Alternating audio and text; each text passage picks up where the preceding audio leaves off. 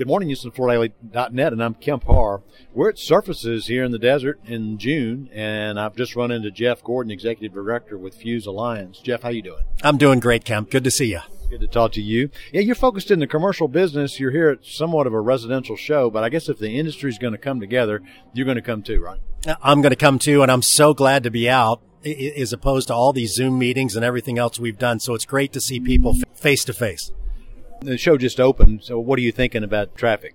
Well, my first thought when I checked in last night, there was nobody in line at the counter, which I found interesting because normally you wait forever. Obviously, when I walked in the door this morning, there's people walking around, which is great, but the footprint of the show is much smaller, and a lot of the big suppliers are not here. All right, but you were telling me, it's one of the reasons I wanted to do this interview, that business, the commercial sector, is actually ramping up faster than some had thought. Talk about that it's it's actually been surprising. So we finally got our hard first quarter numbers in, and we were expecting to be down about eight or nine percent. The industry commercially was down seventeen.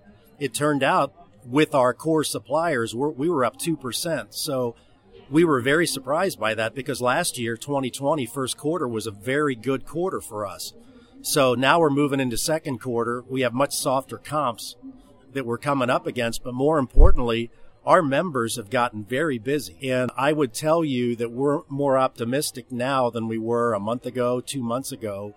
And of course, we have price escalation, we have delivery issues, we have labor challenges, and they're all substantial headwinds. But for whatever reason, it's really not impacting our bidding and our bookings. So we had originally forecast 10% growth for the year, which we thought was very aggressive, but I think we have a shot at it and we're starting to track our numbers against 2019 because really 2020 is a giveaway year. And I think we have a chance of equaling what we did in 19, which would be a huge achievement. In this year, 21. In 21. Because I just was interviewing John Stevens the other day. You know, he's shifted over to the residential side, but he was talking about where he thought 22 was going to be, you know, the year where it all leveled out. Anyway, so it's good to hear that. The size of your organization now, have you been bringing on new members? Yeah, we have. Uh, we've added I believe, six more already this year, and we're talking to another nine or 10. And, and, I think just a lot of it is these independents with everything that's going on. You know, you've got consolidation that'll probably continue to happen at the manufacturing level. Now you have consolidation at our level, the contractor level. We've got all these issues with delivery and price and everything else. And I think they just feel they want to be part of a group where they're tuned into what's going on one of the things that's a big topic right now is the consolidation at the dealer level. We've got Diversify out there, Links out there, uh, you know, and then over on the builder side, we've got ADG out yep. there. Are, are, you having members call you and asking you if, if uh, they should stay independent or should form one of these groups? Uh, you, you know, I wouldn't say it like that. We've had members that have been looking for an exit strategy. Some have found it sooner than later. Our group, like a lot of other groups, uh, you know, we have a lot of owners that are older now uh, there may not be an heir apparent to that business, so they're trying to find the best possible avenue for the business to continue. I do get calls and, and asked about can they be connected with some of these groups that are out there, and we will do that because we want what's best for them. I think what's interesting is a lot of people will say, well, this consolidation is not good for the contractor community. Is it going to affect individual members? You know, these big companies, are they going to have an impact? And we don't see that. Uh, I mean, we think if anything, equity money coming into our side of the business, which is, you know, a cash flow business, is a good thing.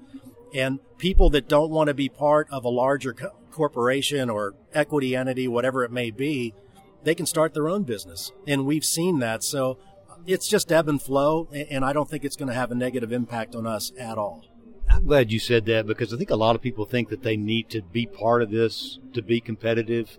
I've heard one person in particular say, Kemp, if I didn't join this group, I think I was going to get left behind. And actually, that's probably not the case, is it? I don't think so at all. And, and, you know, our industry has been through this before with the consolidation, you know, with DuPont and Interface and Shaw, you know, back in the 90s.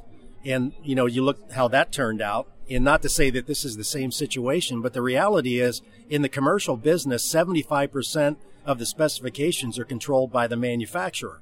So it doesn't matter how big you are, how much geography you have. That doesn't mean you're going to be the person put in the best position to get a job when it goes out to bid. It's the company that has the relationship, has the expertise, and has the service. So as long as our members are delivering a good experience, not only to their customer, but to the supplier, they're going to be fine.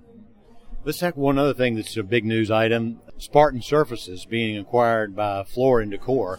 And that's on the commercial side of the business. That's an interesting play, isn't it? It's a very interesting play, and I'm hoping to learn more about that while I'm here. But it just shows what our industry is. It's ever changing. One last question. This business you're talking about that's ramping up faster than we thought it was going to, is it in any particular sector or just across the board? Well, I don't want to say totally across the board because hospitality is still slow, although it's coming back. But, you know, healthcare has been good all along. Education is not bad at all. On the corporate side, which everybody's been worried about, any movement in corporate creates opportunity. If somebody leaves a building, if somebody moves into a building, if they cut the spaces down, they're going to paint and put flooring in. So we see that as an opportunity. And I will say one other thing is geographically now, even the Northeast is picking up finally. Chicago's probably the one area that seems to be maybe the slowest, but business is picking up everywhere. It's great to hear. All right, Jeff, thanks so much for spending time with us. Good to see you here at Surfaces. Again, we're talking to Jeff Gordon, Executive Director with Fuse Alliance, and you've been listening to Kemp and FloorDaily.net.